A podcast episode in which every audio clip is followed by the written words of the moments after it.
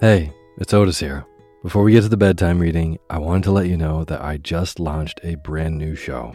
It's called The Daily Book Club, a daytime companion to Sleepy where you hear entire books one chapter at a time, one day at a time. Simple as that. So if sleepy is how you uh, wind down your day, the Daily Book Club is a great way to start your day. There's new episodes daily. Uh, I read in a slightly peppier voice so that you can get really lost in these amazing stories that have stood the test of time. Or, just like Sleepy, you can sit back and relax and zone out to a good book. The first book we'll be reading is The Enchanted April by Elizabeth von Arnim.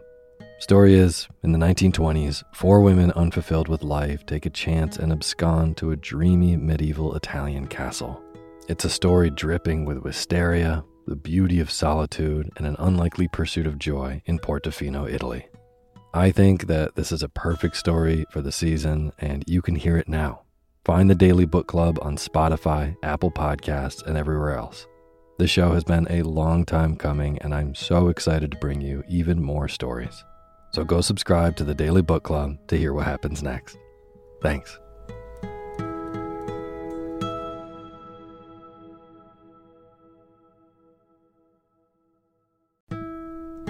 This episode of Sleepy is proudly sponsored by ButcherBox.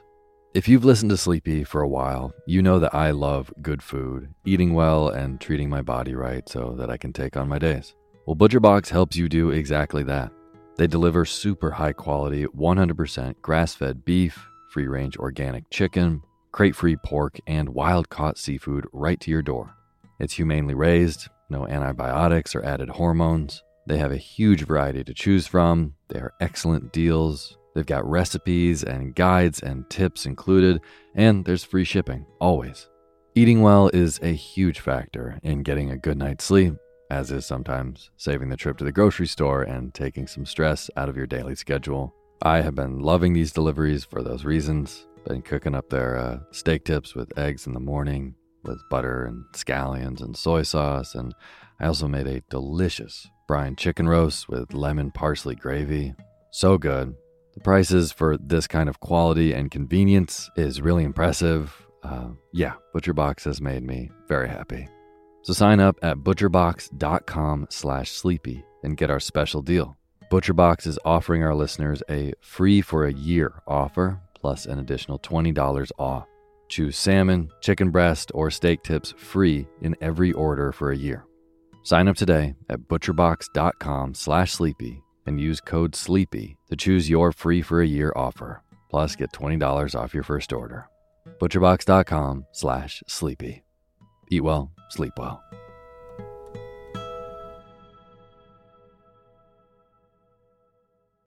When you need mealtime inspiration, it's worth shopping Kroger, where you'll find over 30,000 mouthwatering choices that excite your inner foodie. And no matter what tasty choice you make, you'll enjoy our everyday low prices, plus extra ways to save, like digital coupons worth over $600 each week. You can also save up to $1 off per gallon at the pump with fuel points. More savings and more inspiring flavors make shopping Kroger worth it every time. Kroger, fresh for everyone. Fuel restrictions apply. Hey, my name's Otis Gray, and you're listening to Sleepy.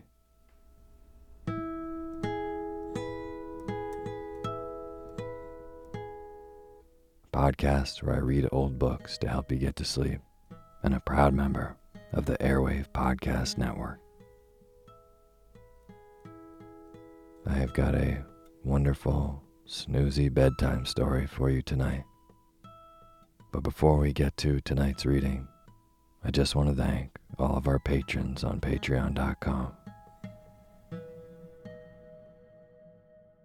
Mia, Joelle Bosella, Sir Lancelot, Lily Jewel von Sagern, Abby Nicole Evans, Leah Plomp, Rebecca Smith, Jamie McCoy, Mary Wolfarth Sylvian, Heidi Ryrie, Karen Margano, Ted Nye, Catherine Brennan, Carrie Kempf Brockman, Olivia Sundell, Brittany Cooper, Sam Wade, Janice McNamee, Galen, Cassandra Salas, Judy Jehoda, Devonian Dawn, Diego Pacheco, Rachel Wilkins, Victoria, and Aaron Wright. Thank you all so, so much for being patrons um, and being part of making the Sleepy Podcast. And for anyone who doesn't know, all of these wonderful names I just read are brand new supporters of the Sleepy Podcast on patreon.com, which is this fantastic site where you can go on and support creators of the work that you like.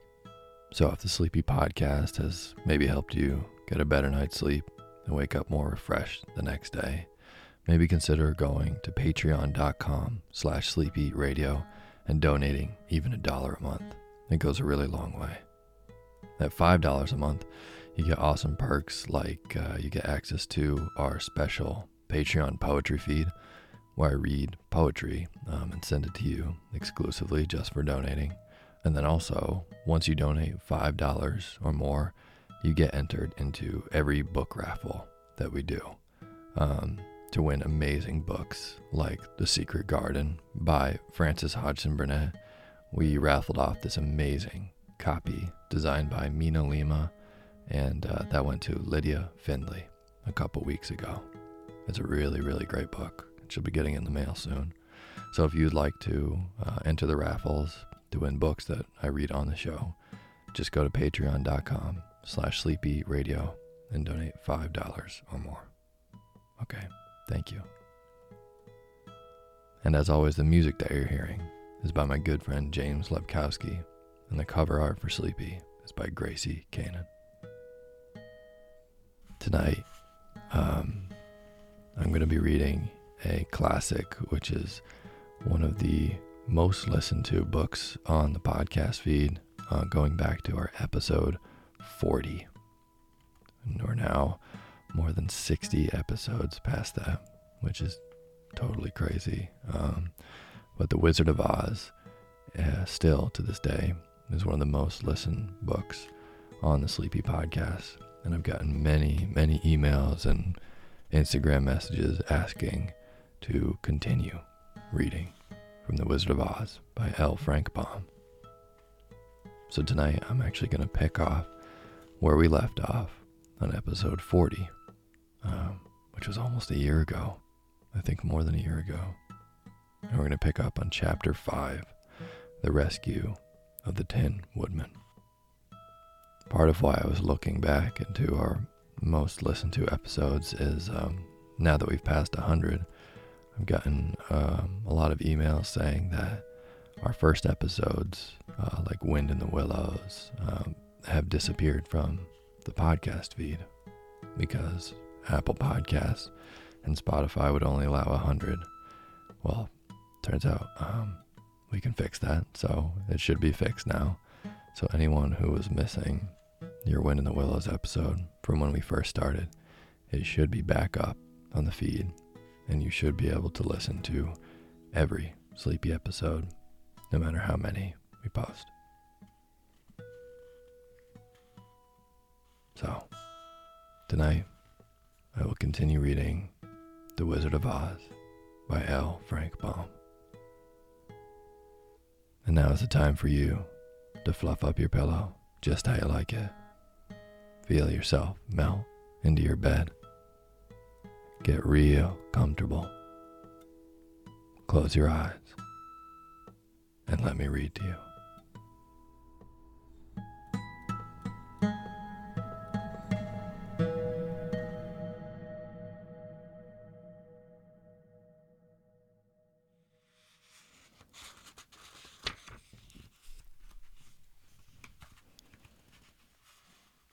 Chapter 5 The Rescue of the Tin Woodman.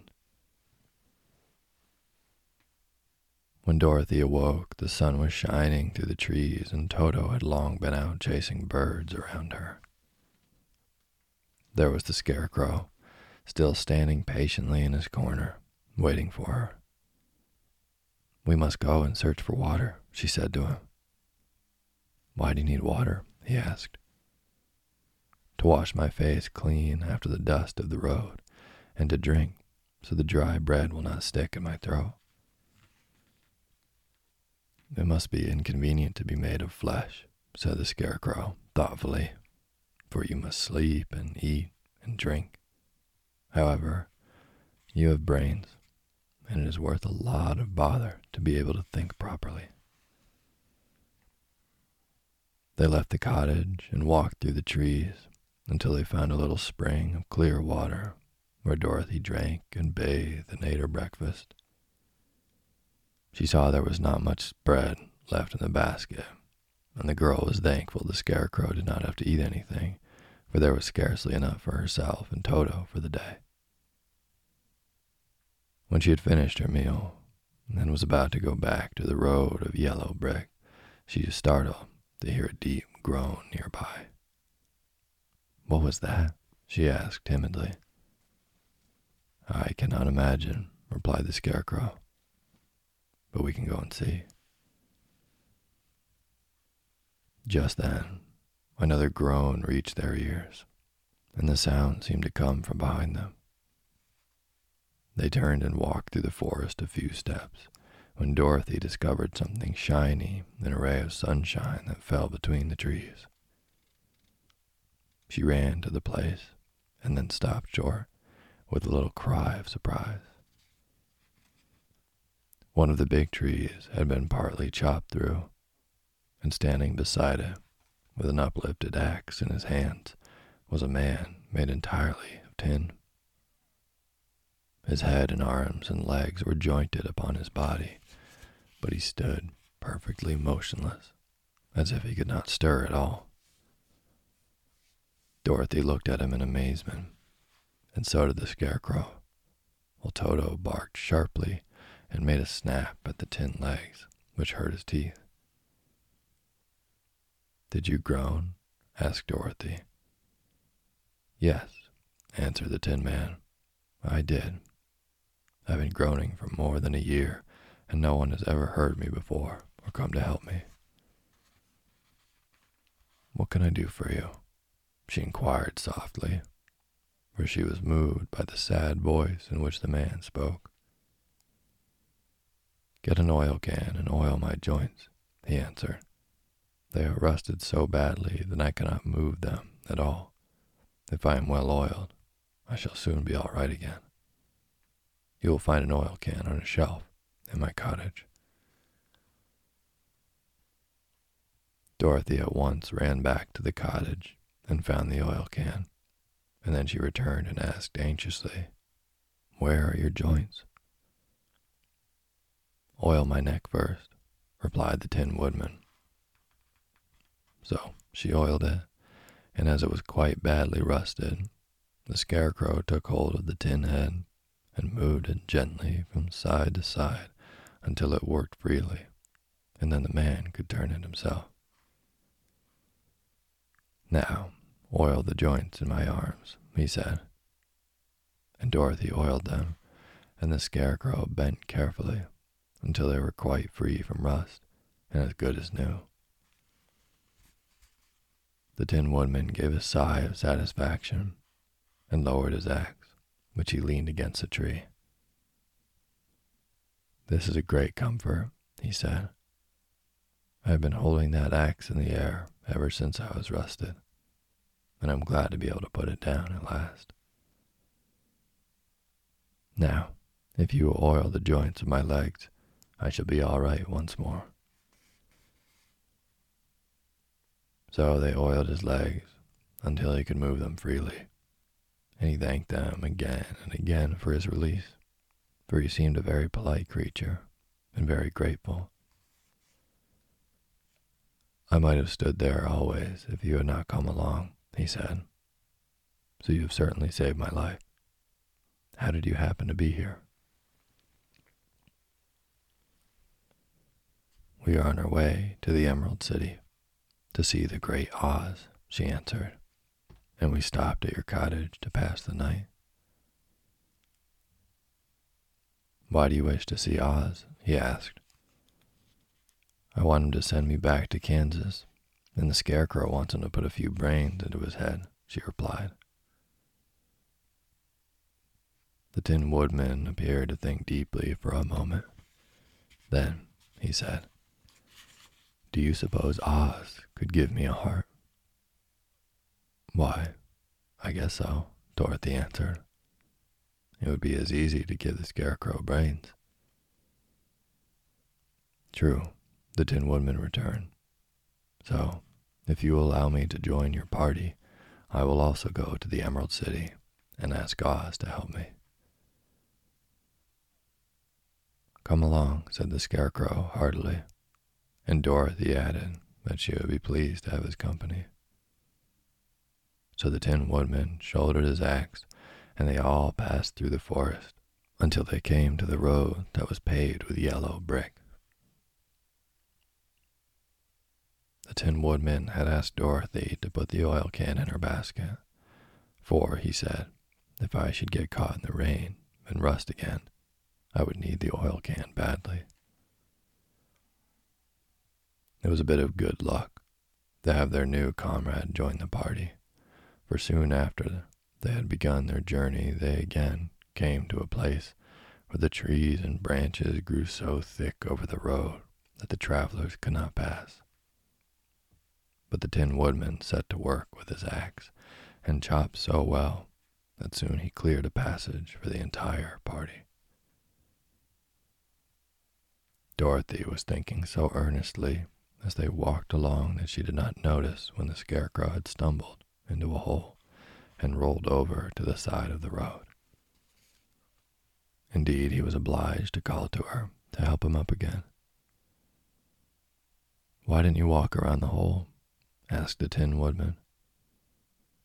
I don't know enough, replied the Scarecrow cheerfully. My head is stuffed with straw, you know, and that is why I am going to Oz to ask him for some brains. Oh, I see, said the Tin Woodsman. But after all, brains are not the best thing in the world. Have you any? inquired the Scarecrow. No, my head is quite empty, answered the woodman. But once I had brains, and a heart also. So, having tried them both, I should much rather have a heart. And why is that? asked the Scarecrow. I will tell you my story, and then you will know.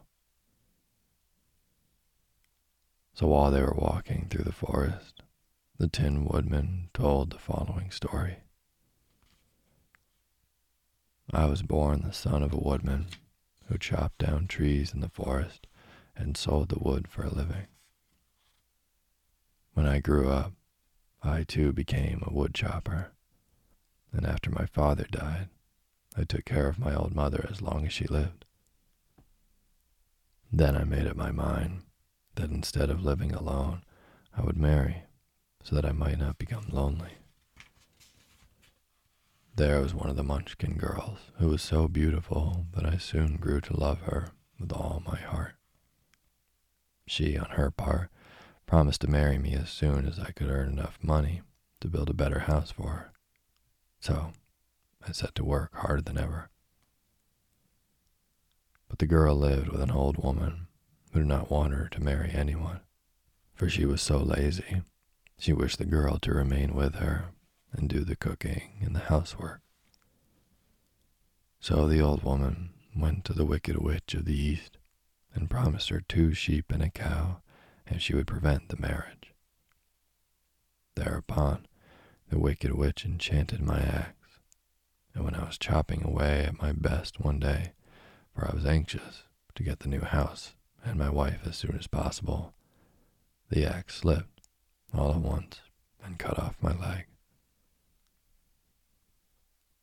This at first seemed a great misfortune, for I knew a one legged man could not do very well as a woodchopper. So I went to a tinsmith and had him make me a new leg out of tin. The leg worked very well. Once I was used to it, but my action angered the wicked witch of the east, for she had promised the old woman I should not marry the pretty Munchkin girl. When I began chopping again, my axe slipped and cut off my right leg. Again, I went to the tinner, and again he made me a leg out of tin.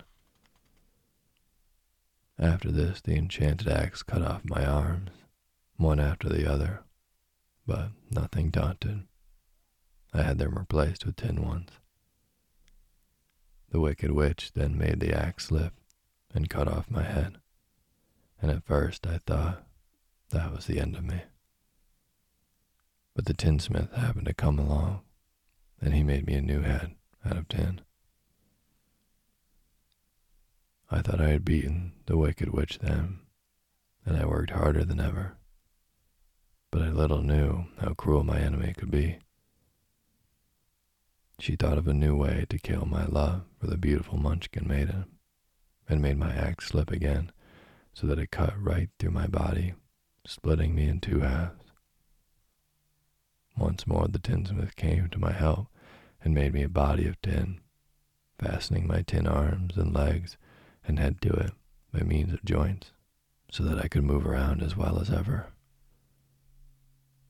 But alas, I had now no heart, so that I lost all my love for the Munchkin girl and did not care whether I married her or not. I suppose she is still living with the old woman waiting for me to come after her. My body shone so brightly in the sun that I felt very proud of it, and it did not matter now if my axe slipped, for it could not cut me. There was only one danger that my joints would rust, but I kept an oil can in my cottage and took care to oil myself whenever I needed it. However, there came a day when I forgot to do this, and being caught in a rainstorm, before I thought of the danger, my joints had rusted, and I was left to stand in the woods until you came to help me. It was a terrible thing to undergo, but during the year I stood there, I had time to think that the greatest loss I had known was the loss of my heart.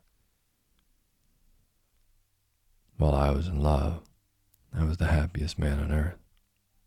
But no one can love who has not a heart, and so I am resolved to ask Oz to give me one.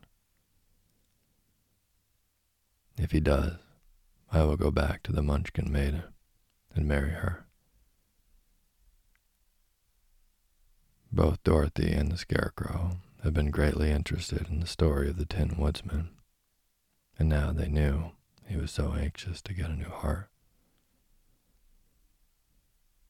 All the same, said the Scarecrow, I shall ask for brains instead of a heart, for a fool would not know what to do with a heart if he had one. I shall take the heart, returned the Tin Woodsman, for brains do not make one happy, and happiness is the best thing in the world. Dorothy did not say anything, for she was puzzled to know which of her two friends was right, and she decided that she could only get back to Kansas and not him. It did not matter so much whether the woodman had no brains and the scarecrow had no heart, or each got what he wanted. What worried her most was that the bread was nearly gone, and another meal for herself and Toto would empty the basket. To be sure, neither the woodman nor the scarecrow ever ate anything, but she was not made of tin nor straw, and could not live unless she was fed.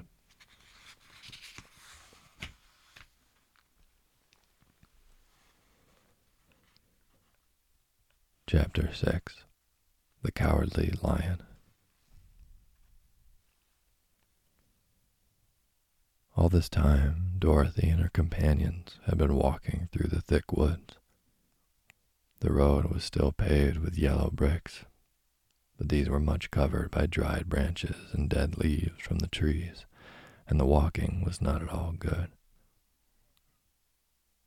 There were few birds in this part of the forest, for birds love the open country, where there's plenty of sunshine.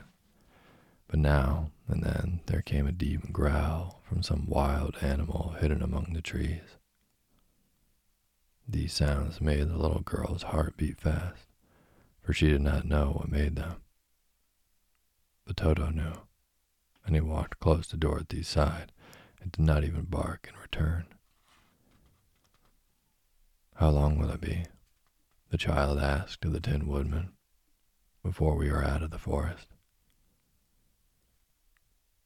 I cannot tell, was the answer, for I have never been to the Emerald City.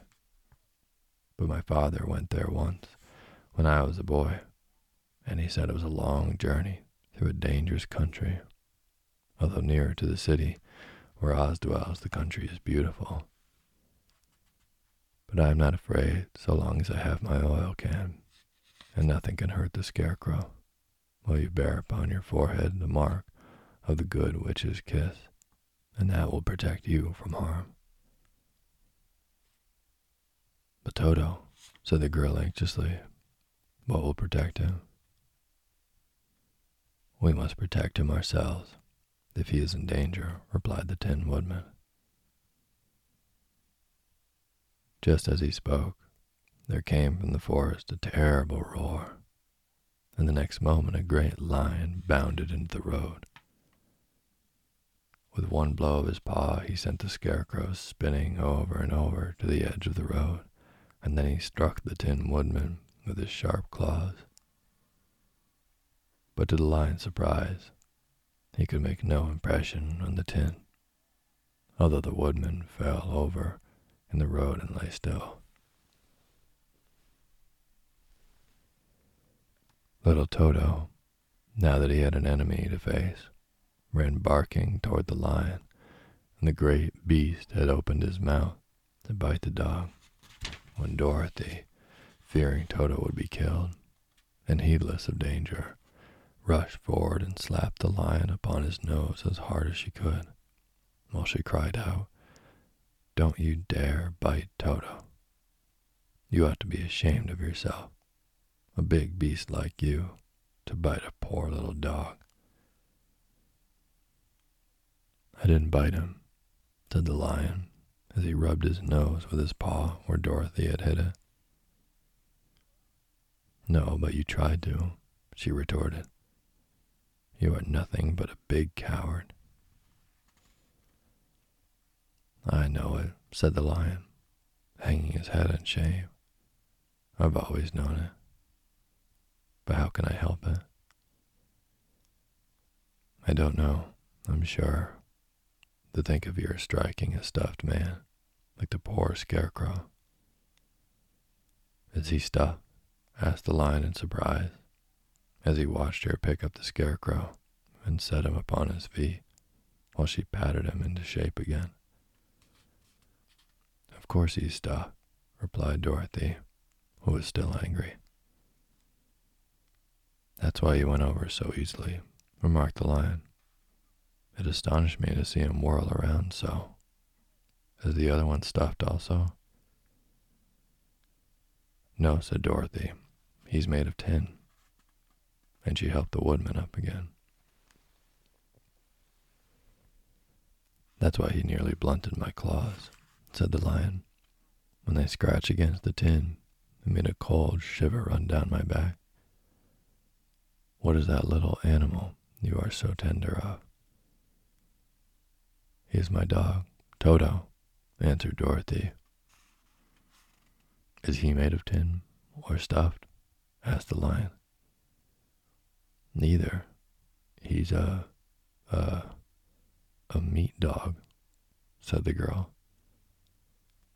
Oh, he's a curious animal, and he seems remarkably small now that I look at him.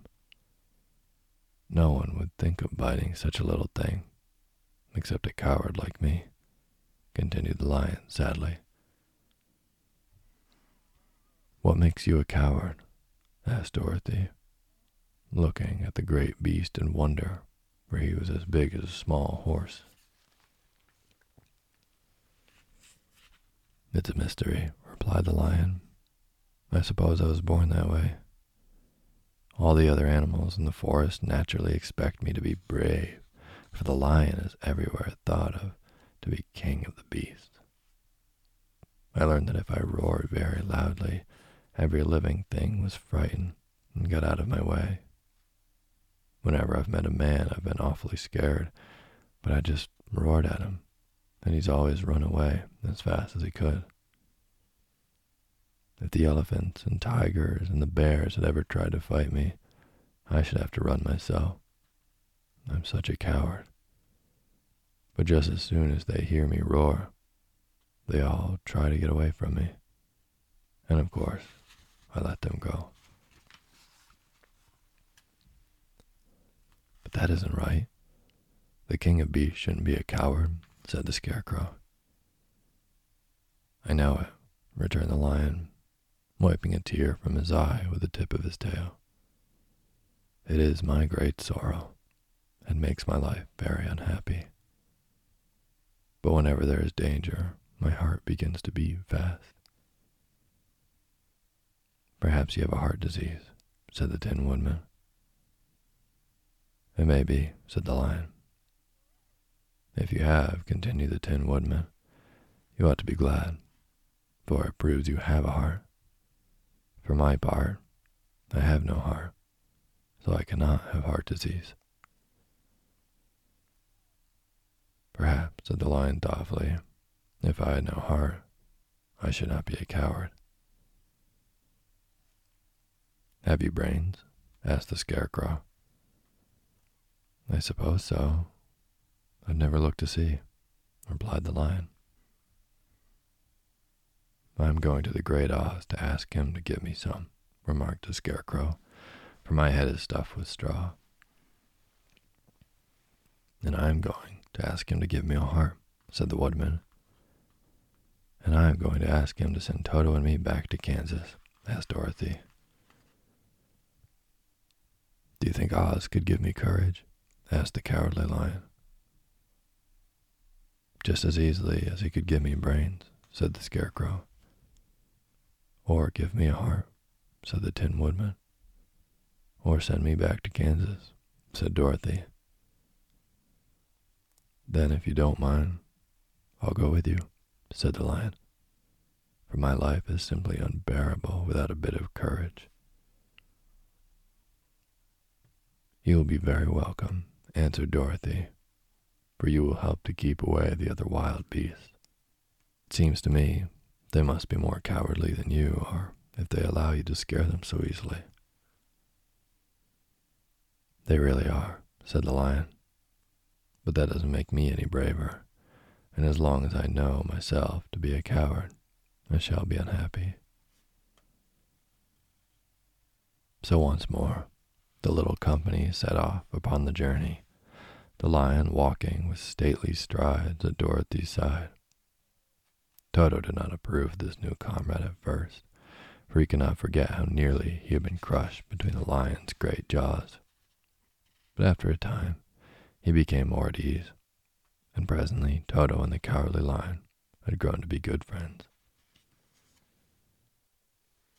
During the rest of that day, there was no other adventure to mar the peace of their journey. Once, indeed, the Tin Woodman stepped upon a beetle that was crawling along the road and killed the poor little thing. This made the Tin Woodman very unhappy, for he was always careful not to hurt any living creature. And as he walked along, he wept several tears of sorrow and regret. These tears ran slowly down his face and over the hinges of his jaw, and there they rested. When Dorothy presently asked him a question, the Tin Woodman could not open his mouth, for his jaws were tightly rusted together. He became greatly frightened at this, and made many motions to Dorothy to relieve him, which she could not understand. The lion was also puzzled to know what was wrong.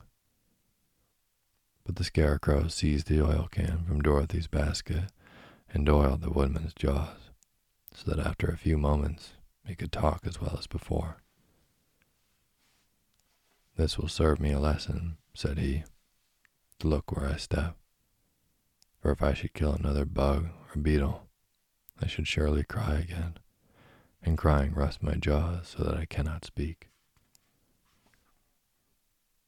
Thereafter, He walked very carefully, with his eyes on the road, and when he saw a tiny ant toiling by, he would step over it so as not to harm it. The Tin Woodman knew very well he had no heart, and therefore he took great care never to be cruel or unkind to anything. You people with hearts, he said, have something to guide you, and need never do wrong. But I have no heart, and so I must be very careful. When Oz gives me a heart, of course I needn't mind so much.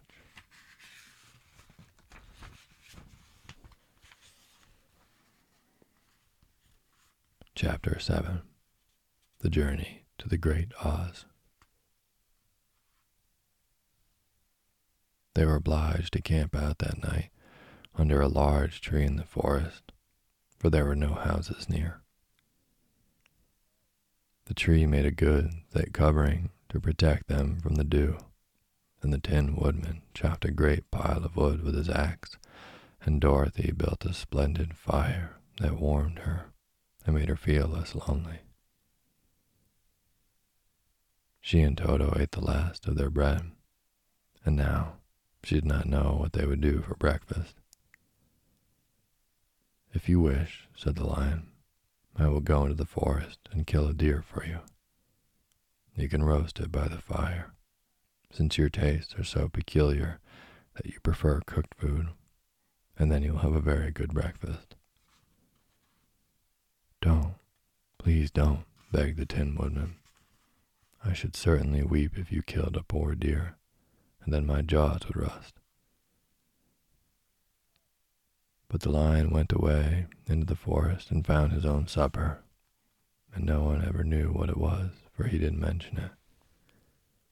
And the scarecrow found a tree full of nuts and filled Dorothy's basket with them, so that she would not be hungry for a long time. She thought this was very kind and thoughtful of the scarecrow, but she laughed heartily at the awkward way in which the poor creature picked up the nuts.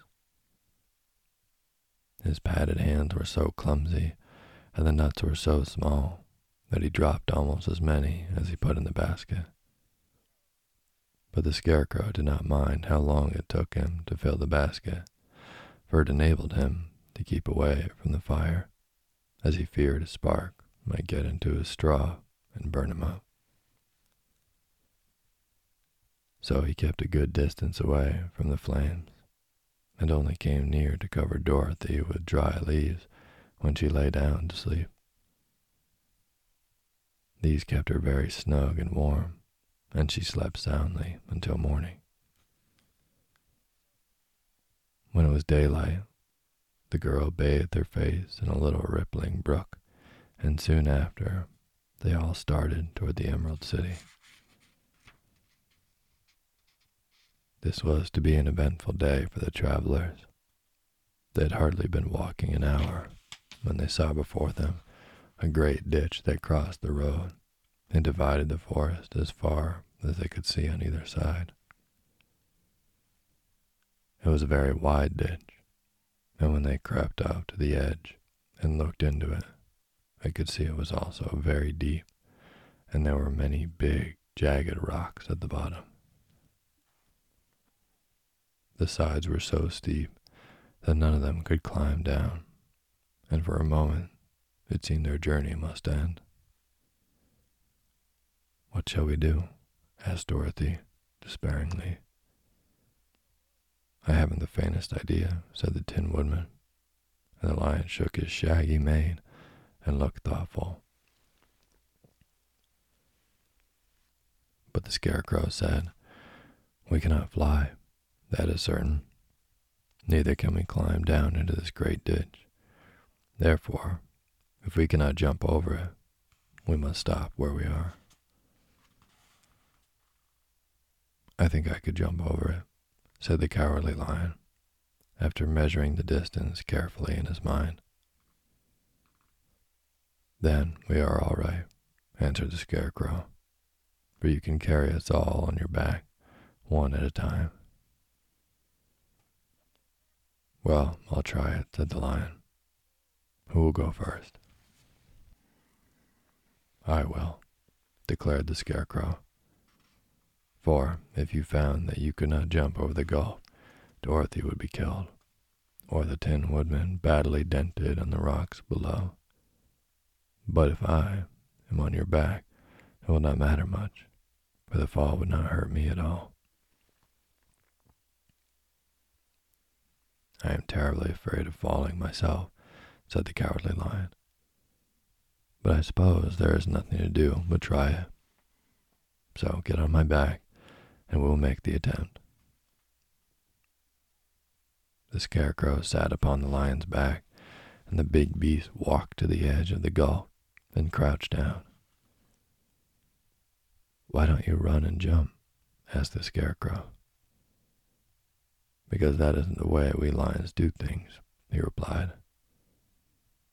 Then, giving a great spring, he shot through the air and landed safely on the other side. They were all greatly pleased to see how easily he did it, and after the scarecrow had got down from his back, the lion sprang across the ditch again. Dorothy thought she would go next, so she took Toto in her arms and climbed on the lion's back, holding tightly to his mane with one hand. The next moment, it seemed as if she were flying through the air. And then, before she had time to think about it, she was safe on the other side. The lion went back a third time and got the Tin Woodsman, and then they all sat down for a few moments to give the beast a chance to rest, for his great leaps had made his breath short, and he panted like a big dog that has been running too long. They found the forest very thick on this side, and it looked dark and gloomy. After the lion had rested, they started along the road of yellow brick, silently wondering, each in his own mind, if ever they would come to the end of the woods and reach the bright sunshine again. To add to their discomfort, they soon heard strange noises in the depths of the forest, and the lion whispered to them that it was in this part of the country that the Kalidahs lived. What are the Kalidahs? asked the girl.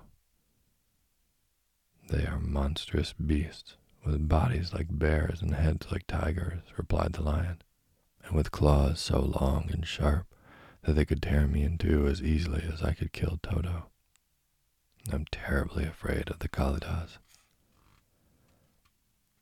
I'm not surprised that you are, returned Dorothy. They must be dreadful beasts. The lion was about to reply when suddenly they came to another gulf across the road. But this one was so broad and deep that the lion knew at once they could not leap across it. So they sat down to consider what they should do. And after serious thought, the scarecrow said, Here is a great tree, standing close to the ditch. If the Tin Woodman can chop it down so that it will fall to the other side, we can walk across it easily. That is a first rate idea, said the lion. One would almost suspect you had brains in your head instead of straw. The woodman set to work at once, and so sharp was his axe that the tree was soon chopped nearly through. Then the lion put his strong front legs against the tree and pushed with all his might, and slowly the big tree tipped and fell with a crash across the ditch, with its top branches on the other side. They had just started to cross this queer bridge when a sharp growl made them all look up. And to their horror, they saw running toward them two great beasts with bodies like bears and heads like tigers. They are the Kalidahs, said the cowardly lion, beginning to tremble. Quick, cried the scarecrow, let us cross over. So Dorothy went first, holding Toto in her arms. The Tin Woodman followed, and the Scarecrow came next. The lion, although he was certainly afraid, turned to face the Kalidahs, and then he gave so loud and terrible a roar that Dorothy screamed, and the Scarecrow fell over backward, while even the fierce beast stopped short and looked at him in surprise. But, seeing they were bigger than the lion, and remembering that there were two of them and only one of him, the Kalidahs again rushed forward, and the lion crossed over the tree and turned to see what they would do next. Without stopping an instant, the fierce beasts also began to cross the tree, and the lion said to Dorothy, We are lost, for they will surely tear us to pieces with their sharp claws. But stand close behind me, and I will fight them as long as I am alive. Wait a minute, called the Scarecrow.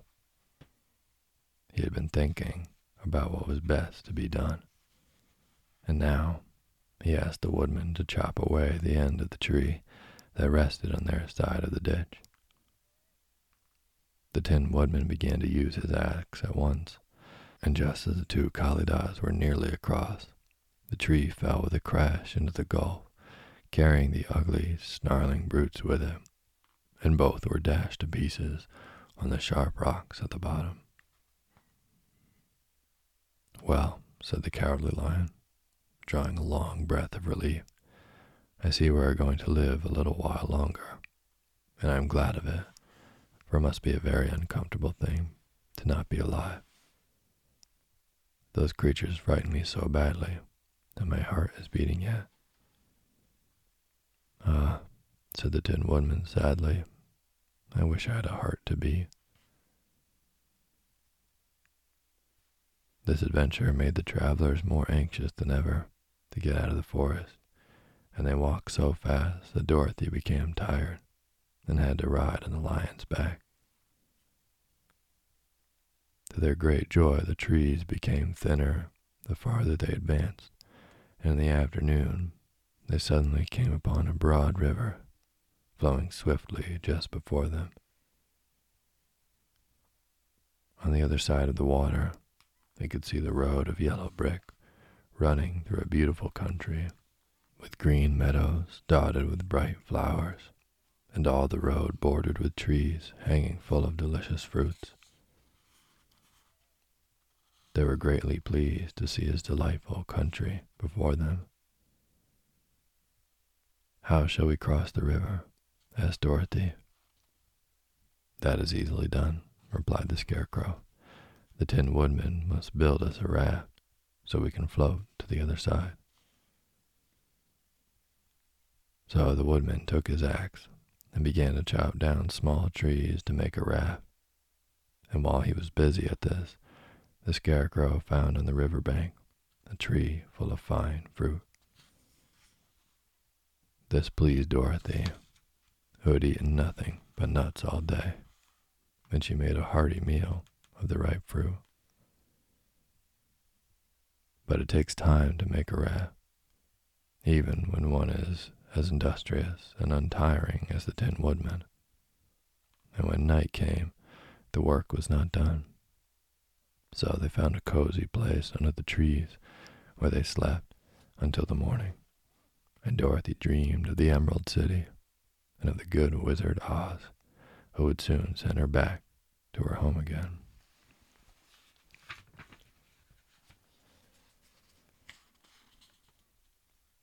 Chapter 8 The Deadly Poppy Field. Our little party of travelers awakened the next morning refreshed and full of hope, and Dorothy breakfasted like a princess off peaches and plums from the trees beside the river.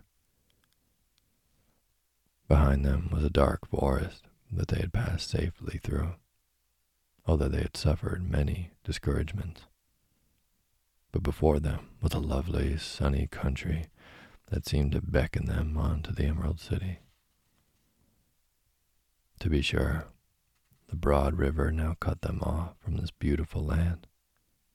But the raft was nearly done, and after the Tin Woodman cut a few more logs and fastened them together with wooden pins, they were ready to start. Dorothy sat down in the middle of the raft and held Toto in her arms. When the cowardly lion stepped upon the raft, it tipped badly, for he was big and heavy. But the scarecrow and the tin woodman stood upon the other end to steady it, and they had long poles in their hands to push the raft through the water. They got along quite well at first, but when they reached the middle of the river, the swift current swept the raft downstream, farther and farther away from the road of yellow brick, and the water grew so deep that the long poles would not touch the bottom. This is bad, said the Tin Woodman, for if we cannot get to the land, we shall be carried into the country of the wicked witch of the west, and she will enchant us and make us her slaves. And then I should get no brains, said the Scarecrow. And I should get no courage, said the Cowardly Lion.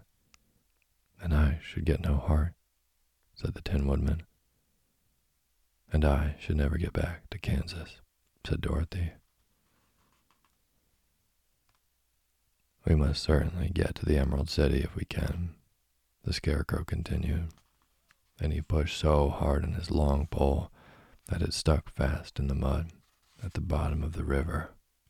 And before he could pull it out again or let go, the raft was swept away, and the poor Scarecrow left clinging to the pole in the middle of the river.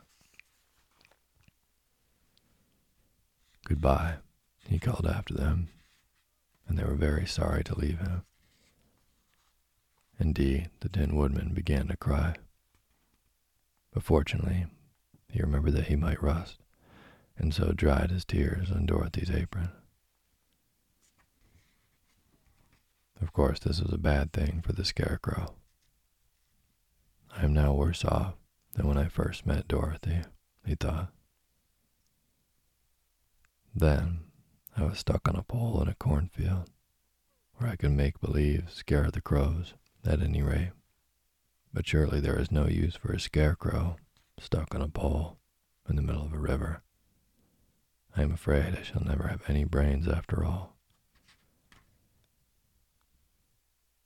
Down the stream the raft floated, and the poor scarecrow was left far behind. Then the lion said, Something must be done to save us. I think I can swim to the shore and pull the raft after me, if you only hold fast the tip of my tail. So he sprang into the water, and the Tin Woodman caught fast hold of his tail, and the lion began to swim with all his might toward the shore. It was hard work, although he was so big. But by and by, they were drawn out of the current, and then Dorothy took the Tin Woodman's long pole and helped push the raft to the land. They were all tired out when they reached the shore, and at last stepped off upon the pretty green grass, and they also knew that the stream had carried them a long way past the yellow brick road that led to the Emerald City. What shall we do now? asked the Tin Woodman, as the lion lay down in the grass to let the sun dry him. We must get back to the road in some way, said Dorothy. The best plan will be to walk along the river bank until we come to the road again, remarked the lion. So when they were rested, Dorothy picked up her basket and they started along the grassy bank to the road from which the river had carried them. It was a lovely country, with plenty of flowers and fruit trees and sunshine to cheer them. And had they not felt so sorry for the poor scarecrow, they could have been very happy. They walked along as fast as they could, Dorothy only stopping to pick a beautiful flower, and after a time the Tin Woodman cried out, Look. Then they all looked at the river and saw the Scarecrow perched upon his pole in the middle of the water, looking very lonely and sad. What can we do to save him? asked Dorothy. The Lion and the Woodman both shook their heads, for they did not know. So they sat upon the bank and gazed wistfully at the Scarecrow until a stork flew by, which, seeing them, stopped to rest at the water's edge. Who are you, and where are you going? asked the stork. I am Dorothy, answered the girl, and these are my friends, the Tin Woodman and the Cowardly Lion, and we are going to the Emerald City. This isn't the road, said the stork, as she twisted her long neck and looked sharply at the queer party. I know it, returned Dorothy, but we have lost the scarecrow and are wondering how we shall get him again. Where is he? asked the stork. Over there, in the river, answered the girl. If he wasn't so big and heavy, I would get him for you. He isn't heavy a bit, said Dorothy, for he is stuffed with straw. If you will bring him back to us, we shall thank you ever and ever so much. Well, I'll try, said the stork. But if I find he is too heavy to carry, I shall have to drop him in the river again. So the big bird flew into the air and over the water till she came to where the scarecrow was perched upon his pole. Then the stork, with her great claws, grabbed the scarecrow by the arm and carried him up into the air and back to the bank where Dorothy and the lion and the Tin Woodman and Toto were sitting. When the scarecrow found himself among his friends again, he was so happy that he hugged them all, even the lion and Toto, and as they walked along he sang Tolderedio at every step. He felt so gay. I was afraid I should have to stay in the river forever, he said. But the kind stork saved me. And if I ever get any brains, I shall find the stork again and do some kindness in return. That's all right, said the stork, who was flying along beside them. I always like to help anyone in trouble, but I must go now for my babies are waiting in the nest for me.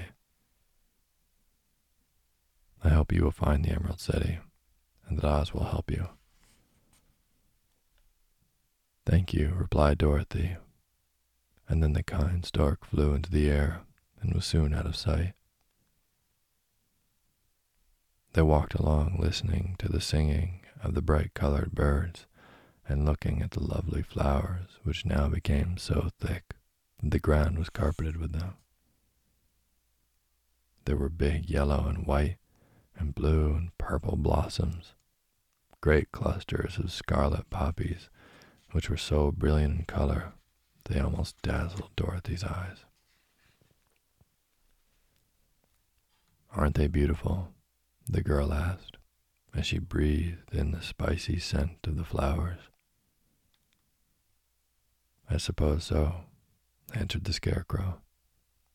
When I have brains, I shall probably like them better. If only I had a heart, I should love them, added the Tin Woodman. I always did like flowers, said the Lion. They seem so helpless and frail, but there are none in the forest so bright as these. They now came upon more and more of the big scarlet poppies and fewer and fewer of the other flowers, and soon they found themselves in the midst of a great meadow of poppies. Now it is well known that when there are many of these flowers together, Their odor is so powerful that anyone who breathes it falls asleep, and if the sleeper is not carried away from the scent of the flowers, he sleeps on and on forever. But Dorothy did not know this, nor could she get away from the bright red flowers that were everywhere about. So presently her eyes grew heavy, and she felt she must sit down to rest and to sleep. But the Tin Woodman would not let her do this. We must hurry and get back to the road of yellow brick before dark, he said. And the Scarecrow agreed with him. So they kept walking until Dorothy could stand no longer. Her eyes closed in spite of herself, and she forgot where she was and fell among the poppies fast asleep. What shall we do? asked the Tin Woodman. If we leave her here, she will die, said the lion. The smell of the flowers is killing us all. I myself can scarcely keep my eyes open, and the dog is asleep already. It was true. Toto had fallen down beside his little mistress, but the scarecrow and the tin woodman, not being made of flesh, were not troubled by the scent of the flowers. Run fast, said the scarecrow to the lion, and get out of this deadly flower bed as soon as you can. We will bring the little girl with us. But if you should fall asleep, you are too big to be carried. So the lion aroused himself and bounded forward as fast as he could go. In a moment, he was out of sight. Let us make a chair with our hands and carry her, said the scarecrow. So they picked up Toto and put the dog in Dorothy's lap, and then they made a chair with their hands for the seat and their arms for the arms and carried the sleeping girl between them through the flowers. On and on they walked, and it seemed that the great carpet of deadly flowers that surrounded them would never end. They followed the bend of the river, and at last came upon their friend, the lion, lying fast asleep among the poppies. The flowers had been too strong for the huge beast, and he had given up at last and fallen only a short distance from the end of the poppy bed, where the sweet grass spread in beautiful green fields before them. We can do nothing for him, said the Tin Woodman sadly, for he is much too heavy to lift.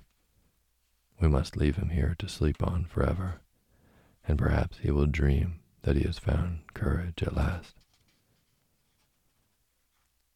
I'm sorry, said the Scarecrow. The lion was a very good comrade for one so cowardly, but let us go on. They carried the sleeping girl to a pretty spot beside the river, far enough from the poppy field to prevent her breathing any more of the poison of the flowers, and here they laid her gently on the soft grass and waited for the fresh breeze to waken her.